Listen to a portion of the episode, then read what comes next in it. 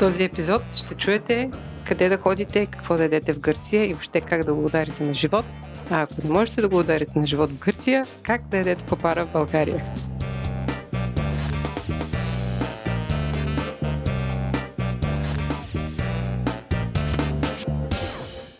И аз от другари, как сте? Калимера. Здравейте на тези, които ни слушате. Аз съм Владо. И този път ще бъде един от хостовете на, а, на нашия подкаст Дропи Чили. Естествено няма да бъде Дропи Чили, ако тук не е Джак. Здравей, Джак. Здрасти, Владо, ти си водещ под найем. Аз съм водещ под найем. Само това не бях. Такъв, а, взимат ме от други подкасти нали, и замествам. Ние сме решили да направим епизод за Гърция. Доста актуално. Вече сме кой месец? Шести месец. Вече хората мислят за Гърция, представят си. Пандемията почнаха, случаите намаляха, почнаха да са около 100. Особено в този дъжд.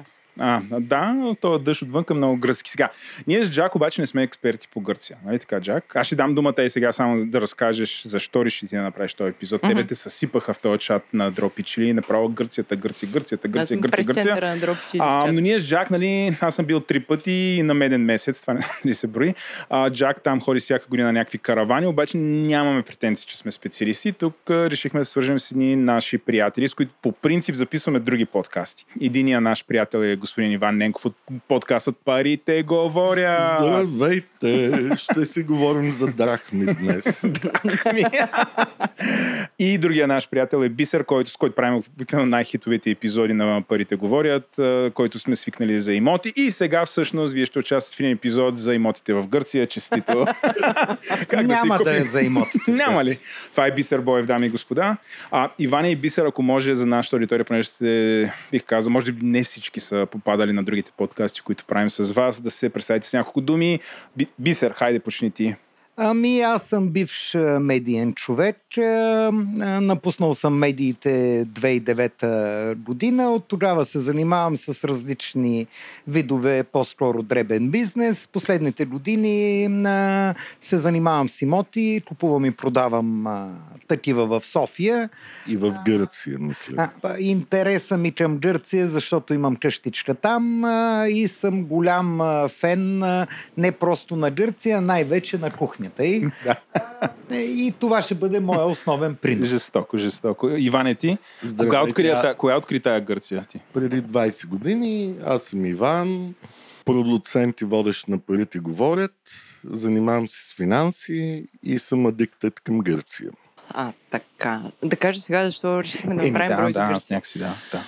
Така, освен, че аз често почивам в Гърция, в чата на Андропи Чили излезна темата, нали, когато ходим там, какво да ядем, къде да отсядаме, да си почиваме. И аз реших, че може с някакви хора, които са по... стоят така по-вътре в Гърция, а не просто като летовници. Дадох задача на Влада да намери такива хора, той, разбира се, е много изпълнителен и намери. Да, моите въпроси ще се въртят около това, когато ходим на ресторант, какво да си поръчваме, защото според мен всички ядем едно и също. Особено тези, които прескачаме до Гърция само лятото. То стиквички, октоподи и, и това е, нали, една мусака. Някой е пипало понякога. Точно Там така. Се опъркваме да намамим, да. Другото е, ако имаме такъв по-дълъг престой, което е моята история, ние си наеме къща, нали, когато бяхме млади, бяхме с каравана, сега сме с къща и стоим между половин и един месец, в зависимост от това дали имаме компания или нямаме и тогава форматът ни е а, рядко излизаме от къщата, освен ако не трябва да си напазаруваме, или да отидем специално до някакви ресторанти да тестваме. Но такива не, не просто таверни, а препоръчани места, където пак ядем едно и също. Та, така, може да се завъртаме около това. Абсолютно, да. Ако искаш, да, значи, както сме си говорили с Бисер и с Иван, Бисер, Бисер той, той, той, той каза, аз ще поема че с готвенето, защото Иван не готви. Макар че, е, сега Иван, не е вярно. не е вярно, не е вярно. Но все пак между нас двамата би се да. по-добрия готвач. Добре. Добре, а Иван пое да... кръчмите, Иван пое кръчмите. Да, добре, дай да почнем с а, кръчмите, че после нали, по-практично. А, аз ще почна първи. Има, да. Как как, как да познаем хубавата кръчма в Гърция? В смисъл, ти отиваш там, ще ми изглеждат еднакво, има един такъв Да, верно мит. е, всички Ако има вътре хора, ходи където има хора, ако някакво по-пусто. Така ли е, да? Кажете вие двамата, какви са ви гайдовете, как ги познавате? Това е първия очевиден, да го нарека, фактор или показател, но хубавата кръчма е там, където има гръцка тълпа. Тоест да има много хора, но те да са гърци. Това е сигурен признак, че тази кръчма е много добра. Сега, моят опит е повече в Северна Гърция, около Солун, Халкидики, частично и по някои от островите, но нека се пак да говорим за Северна Гърция. Моя опит показва, че най-добрият начин да разпознаеш добрите кръчми, освен там да имам доста хора, т.е. тя да е оборотна и повечето от тия хора да са гърци, е ако успееш да се запознаеш с някой грък, който е относително нормален човек и той да ти даде препоръки, да е отворен да говори по тази тема или по всеки други теми. Т.е. да се получи нормален разговор, а не, тоест, не точно да питаш рецепциониста на хотела или защото там кансиериш не съм виждал да има по хотелите или, но може би, както Джак каза, собственика на къщата под найем, където сте, mm-hmm. е един добър старт. Да, за ние да питаш... ползваме но да трябва да скачаш от човек на човек. Тоест, един човек най-вероятно ще ти даде три предложения, от които едното ще е много добро, другите ще са по... И оттам насетне следващия грък или самия собственик на заведението може да питаш, без нали, да му създаш напрежение, че го обиждаш, че неговата кръчма е недостойна за твое второ посещение. Тоест, той, той винаги ще прати някъде, където няма да си разочарован. Защото най-вероятно знае подсъзнателно, че ти няма да се върнеш при него, независимо дали ти е харесало. Така че моята препоръка е разговори с гърци и от човек на човек, ако имате шанс да сте за по-дълго време, най-накрая в някаква област, където сте, ще достигнете до най-добрите места за храна, които не непременно са най-красивите или не са най-точно на носа на морето, с най-хубавата гледка, но по някакъв начин трябва усилие, не, не защото другите кръчми са лоши, но заради развитието на туризма в Гърция след тяхната криза, последните 3, 4, 5 години, те разчитат особено в Северна Гърция на българи, македонци, сърби, украинци и руснаци. Това цялото преселение на народите към Северна Гърция неминуемо променя навиците и минутата в ресторантите и ги прави по-достъпни за закостенелите навици на хората, които идват като туристи. И в този ред на мисли вече както това е станало в Италия преди и до някак, не знам точно в Франция, не съм голям експерт, има туристически, вече се очертават ясно туристически кръчми, такива, които са по средата и такива, които са си за гърци. И въпросът е да намериш тия по средата и тия, които са за гърци. Туристическите, те не са лоши, там не дават гадна храна, но някакси тя е съобразена с вкусовите и навиците на самите хора, които идват не е само автентично. гърците, но не защото специално Северна Гърция и зоната около Солун тя се е движила от вкусовете и навиците на богатите хора в Солун и съответния район. И частично преди това мисля, че имало основно немски туристи, но те са били с каравани и въобще а, самата кухня не е било най-великото нещо, което ги привлича в тогава е бил доста див този регион. Бисер, ти имаш какво да допълниш? Основното, което отличава гръцките ресторанти от българските е краткостта на менюто и това е основното предимство. Аз не бих се застоял в ресторант, който има 10 страници меню. Обичайното на добрия гръцки ресторант е 2, 3, 4 страници най-много. Като основната част от това меню не е написана. Основната част от менюто се държи в един а, хладилник. Това е прясната риба. Ако а, нищо да не знаете какво да поръчате, ако им кажете, че искате да видите каква прясна риба има, добрия ресторант ще те допусне до хладилника. И там ти можеш да си избереш а, рибата. В Гърция риба не се замразява. Повтарям. В Гърция риба не се замразява. Затова и толкова много хора ходят а, там. Не, че тяхната кухня е по-добра от нашата и не, че е тотално различна от нашата. Просто отношението им към храната става дума в ресторантите е много семпло. Ограничено меню, всичко прясно. Точно. Добре, влезнали сме в подходящата кръчма. Аз тук продължавам да твърдя, че ние, българите като туристи, ядем едно и също. Кои според вас са нещата, които винаги се пренебрегват и хората не стигат до тях, освен ако, примерно, сега ти ще кажеш някакви неща, които... Аз пак е, ще се върна на това, което казах преди малко. Ако успеете по някаква случайност не сте в най-бизи времето на кръчмата. Ресторантьорите не са натоварени или собственика. Защото хубавите гръцки кръчми обикновено са семейен бизнес. Те не са франчайз на някакъв ресторант. Всичките.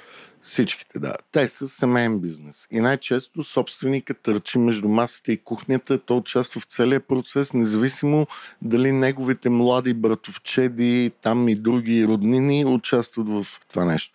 Ако успеете по някакъв начин да се заговорите с този човек, във време, в което е по-спокойно за. Това е единствения начин, иначе няма шанс да ви обърне внимание, защото той си работи неговата работа. А, тогава може да разберете някакви много интересни неща.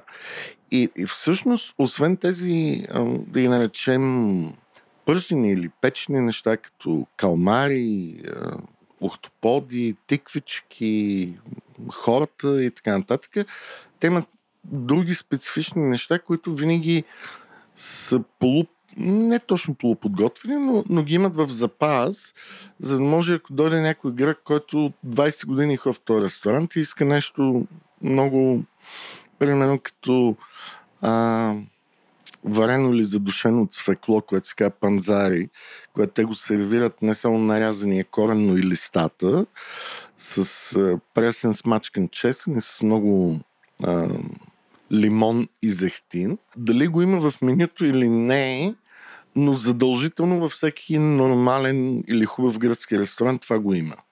А, то след това Бисер ще обясни и за другото нещо, което ми е любимо с кордалята, но да не отиваме там. Най-красивото нещо в гръцките ресторанти е прясната риба на скара.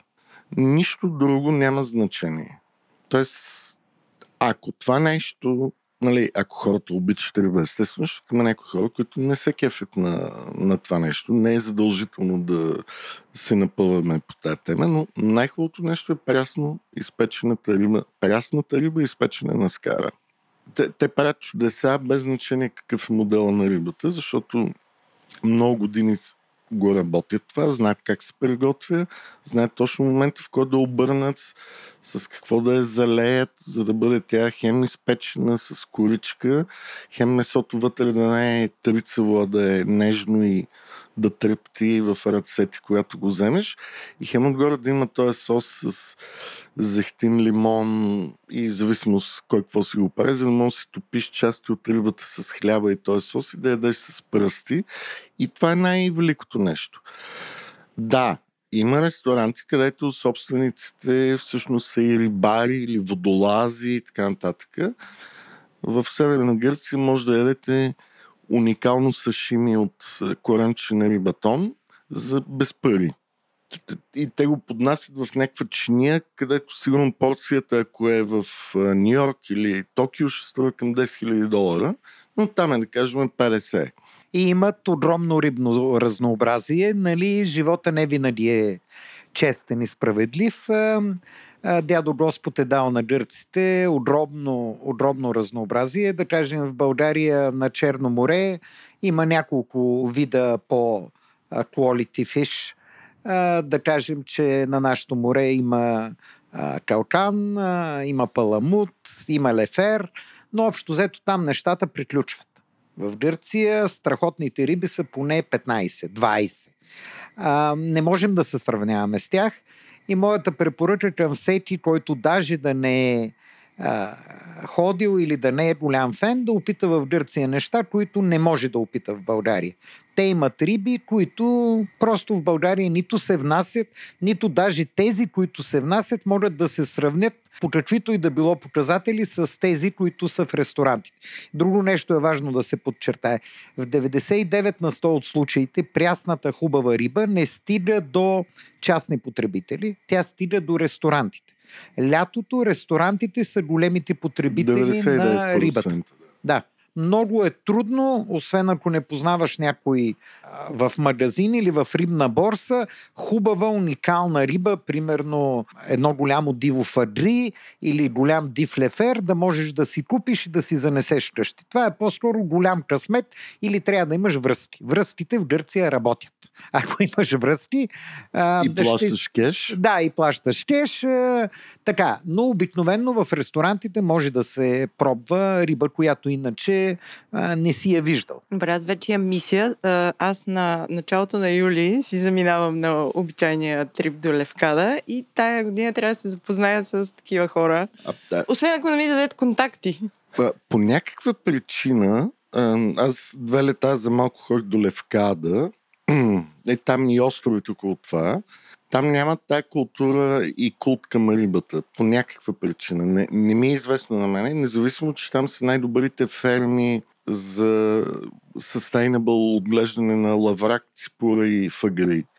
Много е трудно да намериш а, някакви сносни големи риби в тази част на Гърция. Най-вероятно самите гърци не го консумират и туристите предпочитат някакви други неща, но там съм виждал хора, които си ядат шичета и пържоли с картофи или калмари, октоподи, както ти каза, Джак. Но е, наличието на изобилие от различни морски храни е много трудно. Не знам дали е заради италианските туристи, които ходят, или българските, но има някакъв такъв казус. Но ако се върнем пак към Северна Гърция, където е моята сила и затова. А това е твоя реал. Да. Това е моя реал. Който... там вършете. А, сме съседи. Вършете. Да. А, който аз съм си харесал, между другото съм ходил на много места в Гърция, може би над 25, включително островите, но на островите там няма местна риба, всичко от Северна Африка или от Атлантическия океан, там не, почти вече няма местна риба или може би в тия най-крайните острови, които са към турското крайбрежие, които са много малки и нямат силно развит туризъм, там може да намериш риба, която е хваната от тяхното море. Не, не че на Халкидик и в Солун всичката риба е оттам, тя също е смесена с е, други доставки, но там нещото, което е интересно и е хубаво да се знае, има няколко вида риби, които са много-много вкусни и много често са местни. Понякога, естествено, ресторант, като не може да намери от рибара дадена риба, той се купува от борсата и тя може да е дошла от ферма точно от е, островите в Юнийско море, но те ти го казват. Когато вече имаш установено отношение с е, ресторантера, той ще каже, това е от ферма, но тя не е по-малко хубава, просто да се знаеш, нали? Не е после да му кажеш, бе, не е също като оня ден, когато ядохме да, си Но, рида 3 кг. Да, за мен е хубавите риби, които там на, в тази част на Гърция съм ял, са челуши, което не знам на български как се казва. Няма Бисери, няма превод. Челуши, музмуля, естествено лаврак, но това го има в цялото Средиземноморие. За мен лаврака е цар на рибите, но челуши, музмуля, синагрида и лаврак. Това са рибите, които горещо препоръчвам да си опитат. като, като в, и то по възможност в по-голям размер, ако сте по-голяма група хора, задължително си поръчайте най, възможно най-голямата риба, защото това е тотално различно преживяване от порция риба. Нали? В добрите ресторанти няма порция риба, освен ако не е цаца. Там или гаврос, или е, сарделя. А, другата риба, която може да бъде пържена или пак на скара, зависимост от големината, е луци. Тя също е много т.е. не много, но се намира в този регион на Северна Гърция, която на български най-близкото име е Баракуда, мисля, бисер. Да, ти беше хванал наскоро една така голяма и с, беше Това беше снимал... монтаж. да, но и, и другото нещо, което се намира в Северна Гърция, имат уникални омари и уникални шкампи или лангустини. Не знам на български как се казва. Не, това, е лангустина. Това е скърдите, които имат щипки но те са забранени за улов в юни, юли и август. По принцип. да кажем, нали, забранени. Не, спазват. Спазват, Спазват правилата. го, но ако имате шанс месец май или месец септември, има такива лангустини, които Италия и Южна Франция просто биха плакали, ако видят как са приготвени. Те, когато са малки, те ги задушават, а не ги пекат на скара. Когато са големи, ги пекат на скара и винаги има толкова много морска сол и черен пипер, когато са опечени големи, че докато ти почистваш лангустината, по пръстите ти полепва това и после месото вътре излиза уникално вкусно и, и след това може да му осмучиш и главата и щипките и е извънземно нещо. Тоест ти получаваш уникално скъпа храна, която да кажем на запад от Гърция е хиперценна, на място, където не можеш да се представиш, че и, и това нещо струва между 60-80 евро килограма, незави... но е малко извън юли и август. Тук нью-йоркския вайб на парите Да. говорят се обади. И- и Минаващата линейка. помислих. Не, не, не, да, това е търсен ефект, хора, да. Бисер, ти имаш ли какво да допълниш към тази лекция на тема риба? Основната препоръка е малка риба формирована лаврак и ципура. Може да си купите и от метро, и от някой а, а, магазин за риба и в България. В Гърция наблягайте на големите риби на скара. Просто са незаменими и изключително пресни. А, в ресторант а, ще опитате такава риба един, два, три дни след като е уловена. В България това, което стига до магазинната мрежа е на повече дни и с по-низко качество и почти винаги от ферма. Дива риба е ценното нещо в Гърция и към това трябва да се придържат всички. Вместо да вземат пет порции различни, да вземат една голяма риба. Ти, така като си представяш как сега ще приключиш тук работата в София, ще се качиш на колата и ще стигнеш в Гърция, коя е първата риба, която си представяш да се появи в чинията ти? Аз имам любимо място в а, селото, където ми е къщичката. Винаги сезона го стартирам с а, див лаврак на скара. И от второто посещение почвам да гледам какво е за деня в ресторанта. Много е важно да се знае, че не е задължително всеки път цялото меню да е пълно. Значи, добрите ресторанти няма да те излъжат, те нямат всичко. Особено ако ходиш извън сезон, те могат да имат три неща, но и трите неща ще са пресни. Това е всъщност голямата разлика от целия български бизнес с тъй наречените рибни ресторанти. Аз на рибен ресторант в България не ходя. Точка. Абсолютно същото е при мен. Рибен ресторант в България никога, може би от 15 години. Понякога, ако някой каже, сега ще отидем там, защото познавам човека, някаква хиперпресна риба, има да кажем малък сафрит на Черно море. Не ме Окей, okay, нали, но това е някакво изключение. Същото и при мен. Първия ден лаврак на скара, ако може да е отворен, т.е. те го срязват по средата и го отварят Като на скарата. Да, като пеперуда. И това нещо ти загубваш ума и дума. Много често в чата на Дропи Чили излиза въпроса кой е гръцкият ресторант в София. Има ли такова нещо? Аз не съм ходил. Няма. А, аз мисля, че он е в Слатина, дето има един много невъзпитан грък, деца се скарах, той викна полиция и така нататък, и това не съм стъпвал. Това е друга една история, защото час и половина чаках и ни пържоли, казах да ги платя, и той каза, сега ще викна полиция, дойдоха полицаи. Да, да, той да, няма да я повтарям тази история. известен но, човек с лош имидж, да. Да, но, но, когато не се караш с него и така нататък, храната му беше хубава и мисля, че е така автентична. Не, аз друго не се сещам. Бисер? Просто а, а, и аз съм чувал в Слатина, тук, там, ходил съм в Драгалевци в някакъв ресторант Рибен. Той беше два пъти по-скъп от ресторанта в моето село, който твърдя, че е топ 5, може би, на цялото Халтидики. А просто нямаме достъп до прясна, хубава риба в България. Точка. На, нали, не бива да се лъжем. А, И- и нямаме трудно достъп и- до тяхната риба. И трудно я правим. Това, че не можем да я правим е съвсем друга тема. Но, но качеството на продуктите рибни, които идват до България, просто трябва да приемем, че е по-низко. Това е. Това не е обидно. Добре, а, просто значи, такива са нещата. не, не всеки грък в ресторант прави ресторанта гръцки. Разбрах. Не, абсурд. В София особено. Гръцкият ресторант какво се прави-? Ей, Гръцкият ресторант се прави от прясната риба. И семейството, което е ангажирано за много години на това място, да се знае, т.е. те се познават рибарите, доставчиците, познават се клиентите, за тях е много важно да знаят ти какво искаш и да ти го дадат и да знаеш какво не искаш. Тоест, те са хем ресторантьори, хем са консултанти по някакъв начин за твоята храна. А добре, бе, извън. Окей, рибата. Разбирам риба. Например, той е в Слатина правеше ни много хубава гръцка пържола по-селски. Много ми харесваше. В смисъл, бил съм в Гърция, там атиняни са ме водили и така нататък. Нали, имат и някакви други неща. Има ли нещо, което друго признавате? Нещо, което ви кефи, особено в Гърция, което си струва да се пробва? Сигурно има да, ама да. Аз ще споделя една-две гръцки рецепти, три да. не за риба.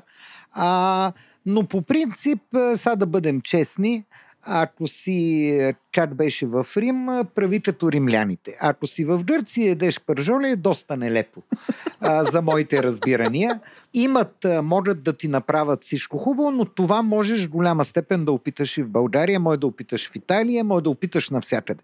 В Гърция Сравнителното им предимство, бих казал даже световно, е прясната средиземноморска риба. И опита, който се, имат. И опита, който имат и начина по който я правят. Придържайте се към това. Ам, както те няма да направят най-добрата пържола в света, така и никой български ресторант няма да направи най-добрия печен лаврак. Супер сме. Да минаваме ли към а, манчите? Ами не знам, още за... изпускаме ли нещо важно? Което не, аз само да искам да добавя, че в района на Халкидик има много малки ферми с говеда, е, прасета или агнета, които обаче са много малки и те си имат магазинчета по селата, където продават уникално месо. Но, както би се каза, това, това мога да намериш и на други места. Но имат едни кюфтета, които са огромни, като... Че, че, да, кажем... да не са от лаврак. Базикам те. не, да. Но сега ме подсети. Тоест, е, мислех си да кажа за кукуреци от лаврак, но няма да го казвам. Ще мълчим за кукуреци. Да. Но по Велик ден гръците правят уникални кукуреци, което е от е, вътрешностите на агнето, на шиш печено доста дълго време. И колкото и да звучи неприятно, това е едно от най-великите неща, които човек може да опита. Подобни неща има обаче има и в Турция, само че там ги правят повече от овнишките вътрешности, а не толкова от агнишките и е доста по-натрапчив. Но тия кафтета, които има в Гърция, те са големи като горе като две топки за тенис едното кафте са много добре увкусени. Е много приятно нещо да разнообразиш, ако вече ти е накъртила рибата толкова много. Единия ден може да изядеш кюфте, и особено ако си взел български розови домати да си направиш салата, става прекрасно. Всъщност тези тюфтета, за които говори Иван, са основно телещи, слагат им по малко свинско, за да се пак да има спойка. Телещите тюфтета много бързо се разпадат. А основната разлика в вкуса идва от ридена. Гърците много, много, много обичат риден и много използват риден. Ние не слагаме риден в кюфтета. Ако не сте яли дръцко кюфте на скара с риден, моята препоръка е пробвайте задължително. Освен това не е никак сложно да се направи и в къщи. Сега, това е храната. Ама тая храна никой не е само. не е сама. Аз като съм сял в гръцки ресторант, и ми бутат едно такова вино мисля, че е, дето едно човече държи един ключ, рецина, резин. Какво е това? Е, как беше? Това е за... Такива... Как да кажа? Да. За да се жабуриш с него.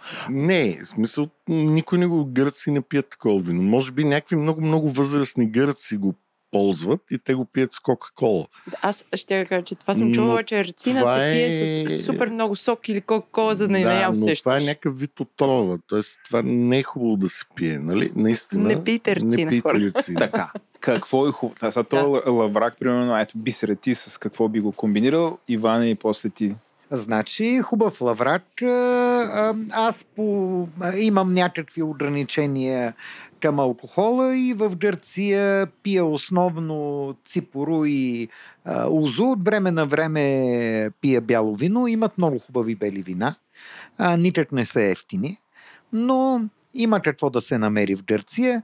А, гърците узото го смятат, то така е направен то алкохол а, за чужденци. Местните гърци си правят ципоро, което е а, наша ракия на сунлийка, много силно градусова, 50-55 градуса, разреждат си я с вода. Това е националното гръцко питие, което може да се сравни с нашата домашна а, ракия. Те узо не пият. А, но по-възрастните гърци на средна възраст а, обикновенно комбинират а, хубава риба с бяло вино. Това е което аз съм видял. Хубавите бели вина са примерно Катима Алфа. Катима е нещо като винарна. Катима Алфа, Сувиньон Блан, Вивлия Хора, Геро Василио, Техния Липия. Има едно, което се казва Тесерес Лимнес, което е четири крайници сено. Това, това са много добри гръцки бели вина, но наистина те са много скъпи поради, може би, политиката на правителството. Там не толкова, че винарните са направили някакво уникално вино, а, вкуса им е тотално, т.е. дори да пише Сувиньон Блан, вкуса е много различен от този Сувиньон Блан, който ние сме свикнали.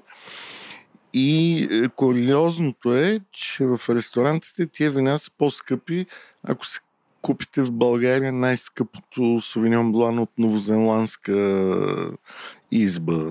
Примерно Уайрал Резерв на Сенклер, което за мен е някакво извънземно вино струва по-ефтино, отколкото в ресторанта ще пиете тяхно хубаво бяло вино.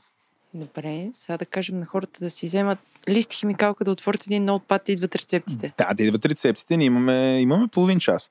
А, бисерет ти сега, той бисер подготвил 72 рецепти. Една книга... Не, не съм. А, аз съм, а, не съм ги написал рецептите. Аз съм подготвил няколко неща, които можете да си направите бързо. Дай и, съдържанието. и ще знаете, че, ще, че сте близо до гръцката да, кухня. Сега, преди да почнеш да ги казваш, а, тия, нали, те, те, някакви продукти трябва. Това да, означава, да, просто, ще за мен е ще опитам да ги обясна с продукти и начин как на ги купуваш? Защото бисер на гръцки пазар за мен е арт проект. Аз бих искал това да го видя. И там да се пазари. Да, аз така си се представям. Свикаш на български пазар е арт проект. а вече в Гърция е а, международен арт проект. Но, аз да, имам въпрос да. преди да започнеш. Тези неща, които сега ще ни разкажеш, можем ли в България да си ги правим? Ами да, мисля, Може. че е няма, няма никакъв проблем. Ще да намерим с изключение на печената голяма риба, където да. сериозно препоръчвам да си го направите там на място на барбекю и така. Добре. И, и, и може би метро е едно от местата, където може да купиш. Качеството на рибата в метро, да кажем, че е леко в страни от това, което ще опитате в ресторантите, но при липса на друго, това е положението. Добре. Какво си подготвил? Значи аз шест неща ще кажа. Отлична може и да не стигна до края. А, първо ще почна с а, печен от топотна скара. Може би един от специалитетите, които българите ахчат и охчат колко е сложно, всъщност е много просто. За съжаление в България а, пресен от топот няма, трябва да си вземете замразен най-хубавите октоподи са между килограм и 2 килограма. Към килограм и половина е идеално. А можеш ли да препоръчаш място в София, откъде се си Метро. Метро, окей. Okay метро. Има няколко а, дръцки рибарски магазини. Не съм виждал при тях а, пресен октопод. А, не е лесно да намериш пресен октопод, даже в Гърция. А, камо ли в България. Това не е решително за вкуса.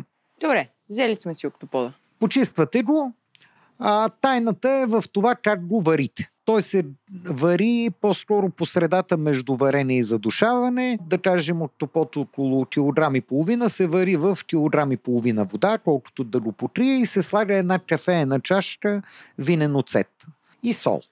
Докато го варите. в обикновена тенджера, не в обикновена тенджера, не под налягане, вари се като пиле, някъде около 50 минути до час.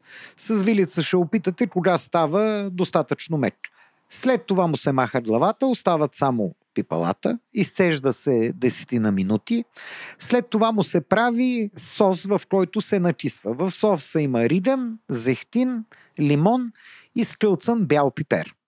В този сос, колкото повече Стои толкова по-добре, но трябва да стои поне няколко часа, като се обръща.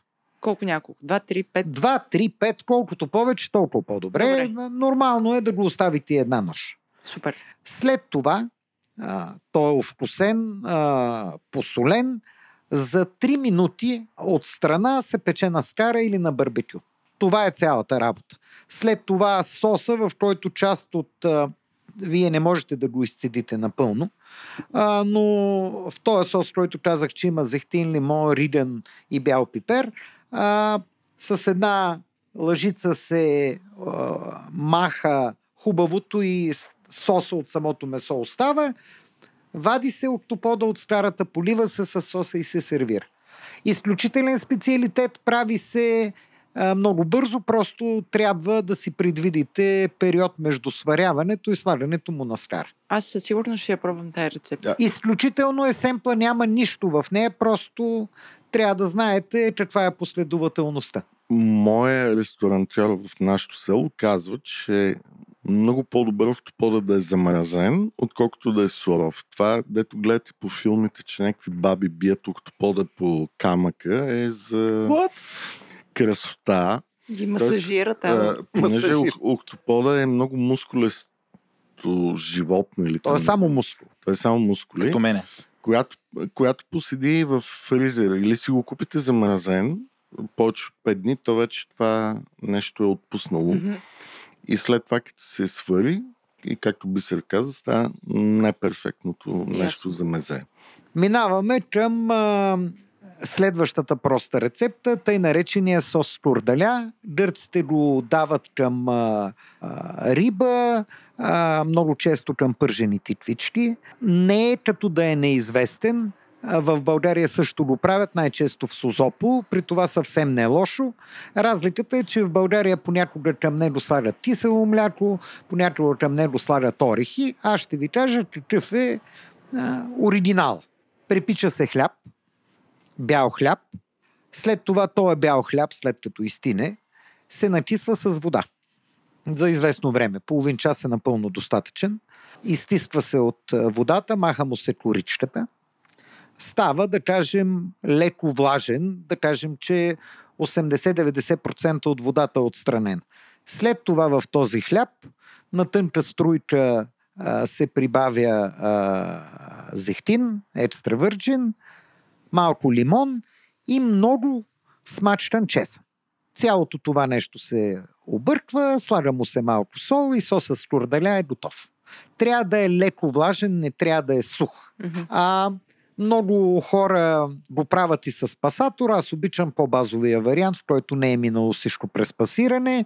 А, комбинацията между зехтин, лимон и чесън, която е класическа не само в Гърция, а може би и в Италия за някои неща, а, прави всяка печена риба, тиквички, по-неутрални храни като вкус, а, а, съвсем различно преживяване. А, соса с курдаля, един хубав сос с курдаля ви трябва половин час да го направите, включително печенето на хляба. Минавам към следващото нещо, което е много популярно в Гърция преди Великден. Преди Великден гърците правят тъй наречената супа магерица. Тя е традиционна супа. Ние също правим агнеща корбан чорба, тяхната обаче е малко по-различна. А, обяснявам бързо как се прави. Сваряват се вътрешности, леко се посоляват, след това се нарязват наситно и чакат. А, самата супа, а, големи количества зелен лук, за предпочитане може и а, стар лук, но за предпочитане е зелен лук. А, се запържват. А, след това се прибавя месото и вода да поври. Прибавя се ориз, който трябва да ври около 20 минути. 5 минути или 10 преди да свалите супата от а, котлона се прибавя копър. Копъра е съставката, която е различна от стандартните български съставки. Ние слагаме по-скоро много мърданос Или А. джоджин. или джоджен. Те не слагат джоджен, нито мърданос, те слагат копър. Накрая супата, когато е готова, се застройва. Това е ос- основната разлика с българската курбан чорба, с много жълтъци, с лимон. Значи жълтъци, с лимон се разбъркват, прибавя им се малко сос от рибата, от, не от рибата, от супата, която вече е свалена от огъня и след като е свалена от огъня, накрая супата се застройва. Някои джърци накрая слагат вътре едро нарязани листа от марула. Можете да сложите, можете и да не сложите. Тази супа гърците я ядат в а, събота вечер срещу Великден. А, идеята е, че след като не са яли месо, да кажем, едни 40 дни, да започнат от някъде, защото на следващия ден, точно като нас, сядат пред едно печено агне, докато паднат. Та, това е ролята на магерицата. Много е вкусна. Не отнема много да се направи. Просто различно нещо от нашето. Аз така като те слушам, това е като нашата дроп сарама, само че по-рядко. Доста по-рядко и с а, много лимон и жълтъци. Дроп сармата ни е гъста и т.н. нататък. Там да кажем, че съотношението между количество съдържание в супата и водата е едно към две или едно към три. Като нормална българска супа. Гърците не са много по супите. В Гърция се счита, че за това и няма супи в ресторанта лятото. Счита се, че суп супа се дава на болен човек. А, или, за това... или зимата. Но на 40 градуса да си поръчаш е, шкембе чорба, нали? Те го смятат като някакво куштунство. Не го разбират това. Не го разбират. Да, заради наплива на туристи вече има някакви супи в ресторантите, но то е защото те хората, българите или там сърбите и македонците си, искат... си тръгват си бесени, че няма супичка да си хапнат. Таратор с децата няма ли? Някакъв кръцки таратор? Ами има, но той е гъст, нали? Той се казва дзадзики. Ето, да, да. Продължавам с а, двете най-популярни неща, а, които се предлагат в а, гръцките ресторанти. Не мога да ви обещая, че ще ви се получи рецептата. На мен понякога ми се получава, понякога не ми се получава. Просто трябва да разполагаш а, с съответните продукти, с по-скоро с ресторантьорска техника, за да стане. Пържените тиквички по гръцки.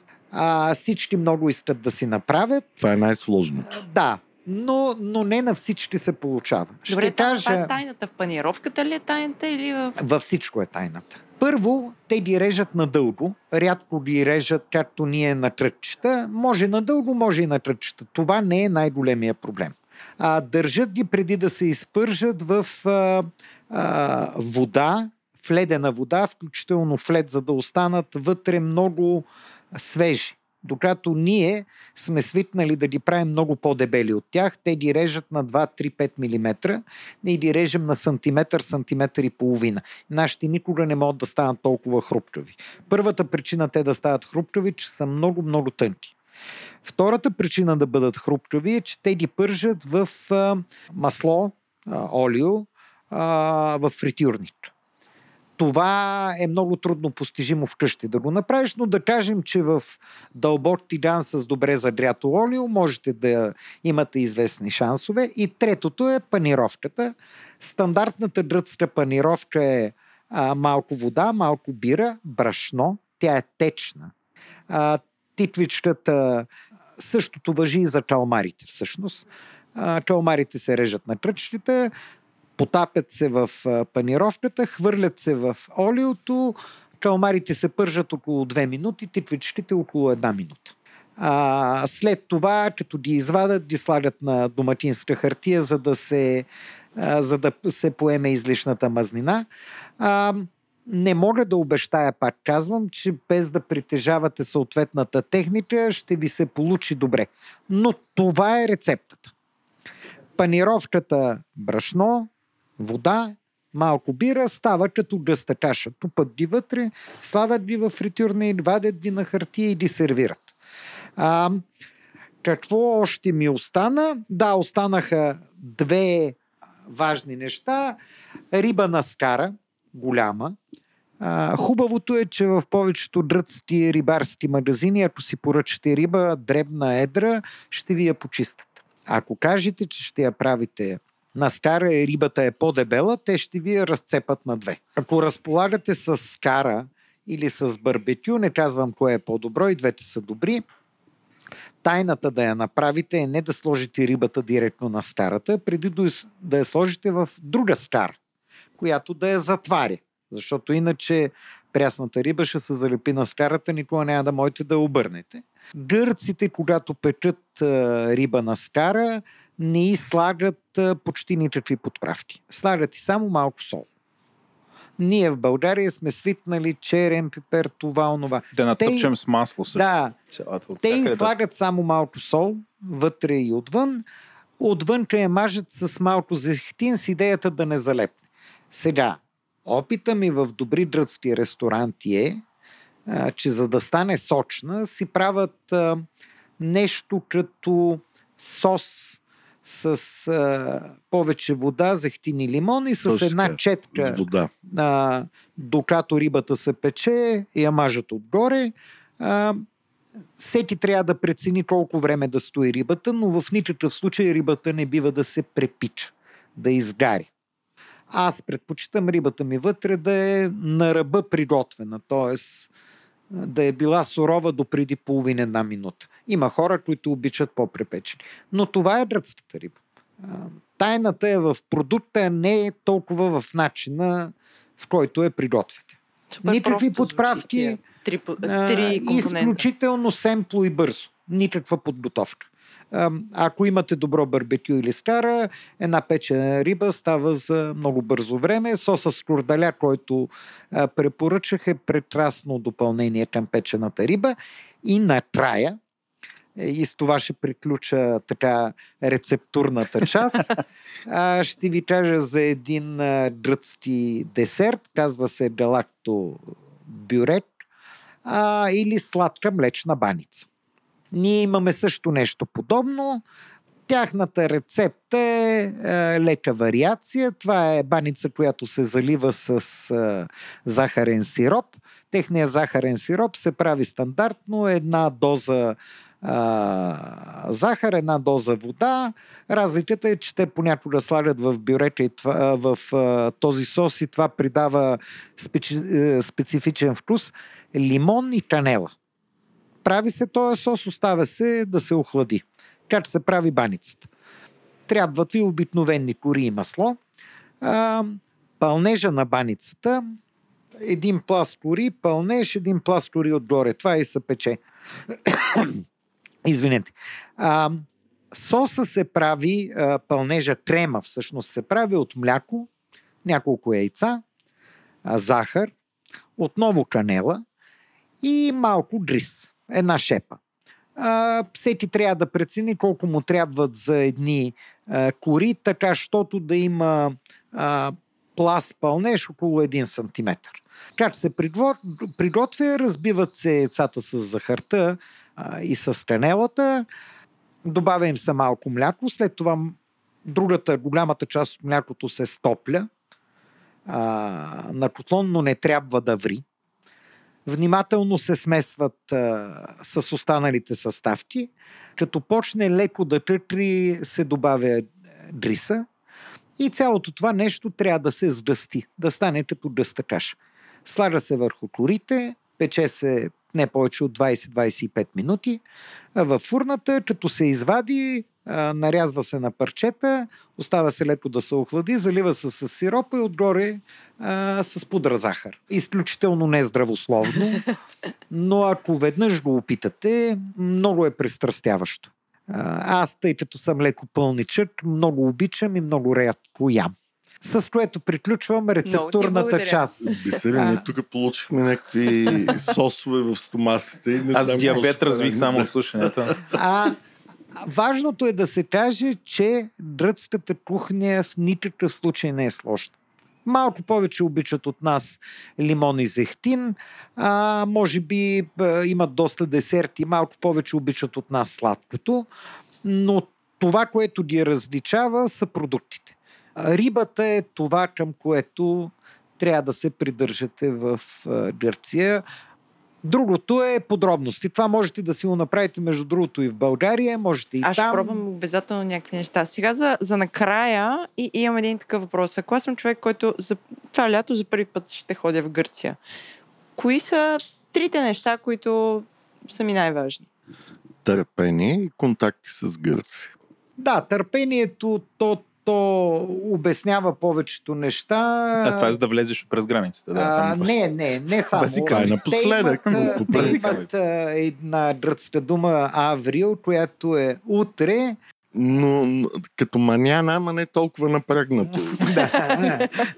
Те за никъде не бързат а, и, и съветвам всеки, който е решил, макар че обслужването в гръцките ресторанти е в пъти по-бързо от това, на което ние сме Между другото, иллюзията, че гръците не работят, се разбива от техните ресторанти. Аз не съм виждал ресторант в България или Европа, където служителите да работят толкова активно, когато имат клиенти все пак това не е държава, където трябва да си гледаш часовника или да очакваш, че ще е най-чистото място на света и, и, и всички тези неща.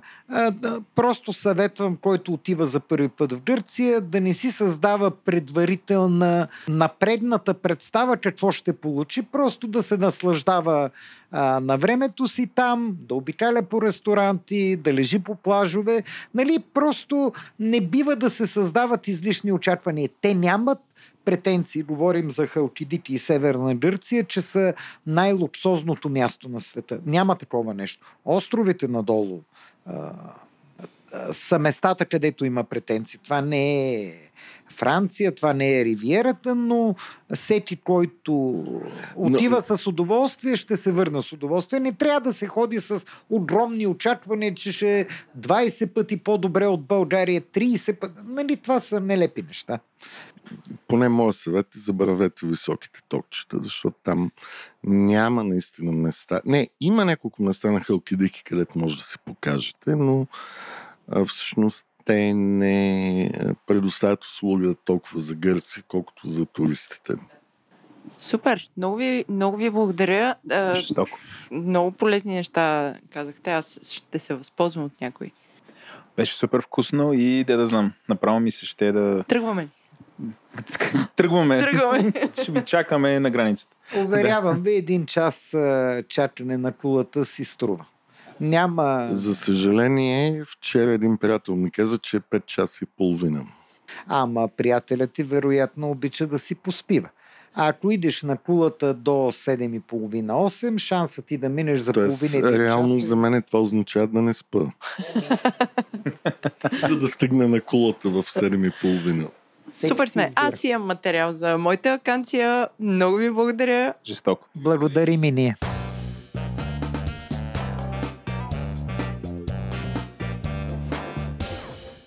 Стоим пред три купички по пара с Еленко и Лозев. Здравейте, приятели! Здравейте, приятели! Историята на днешната среща е, че нашия шеф-консьор на балканските манджи Еленко преди един месец го питахме какво ще готвиш следващия брой, какво ще готвиш следващия брой. И Еленко мисли, мисли един месец и каза, попара! И затова сега съм малко не на място пред а, тези три купички попара, които Лозева и Еленко са сготвили. Лозева е сготвила сладък вариант.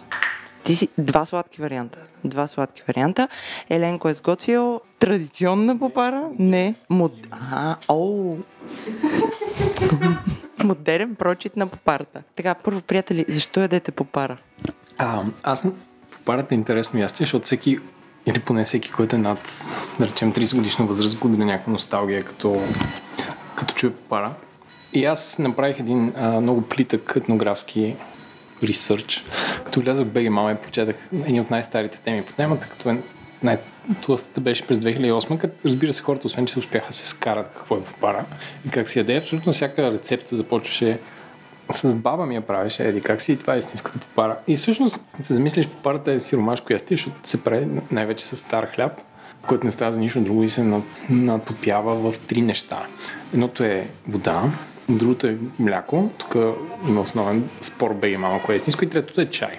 Като чай задължително трябва да е печка с дърва и да е какрил цяла нощ.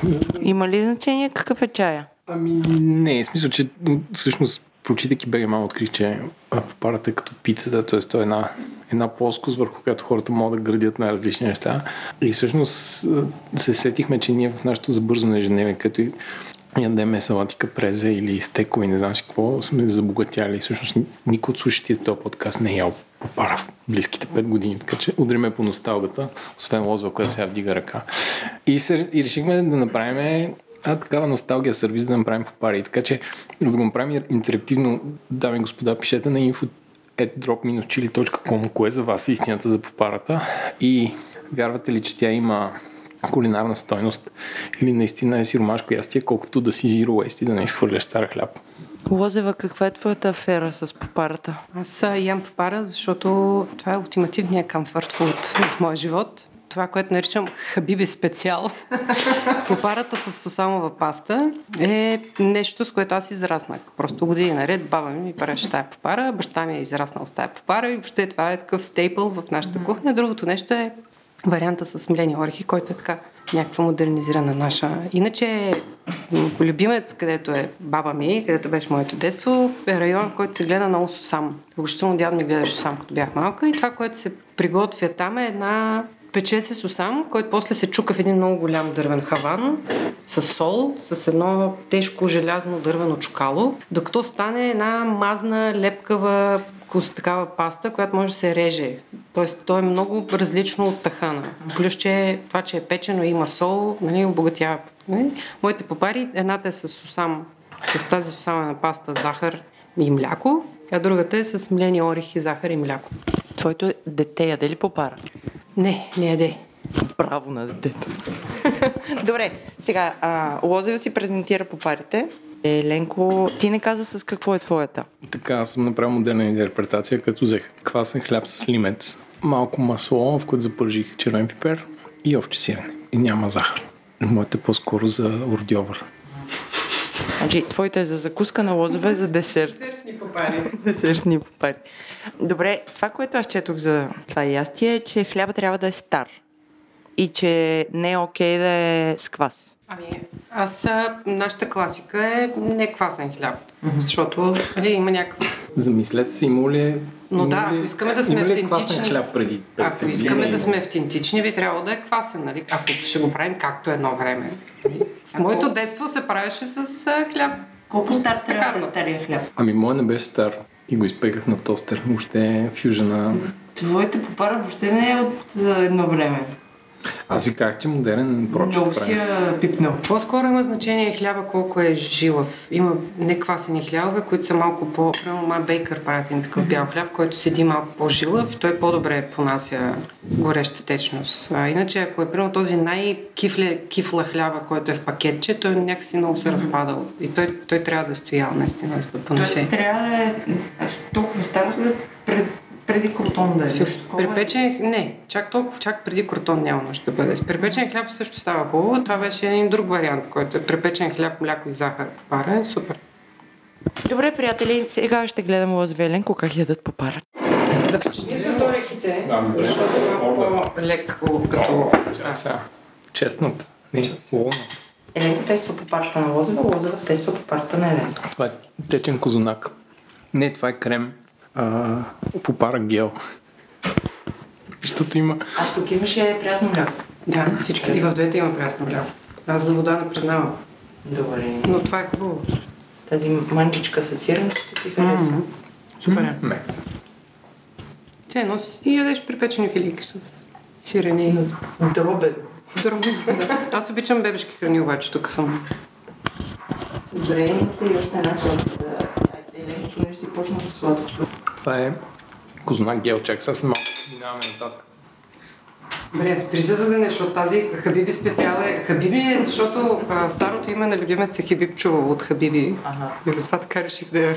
А ти това ли се казва любимец? Да. Хабиб Чувал. Супер е. Сравнение Жалко, че.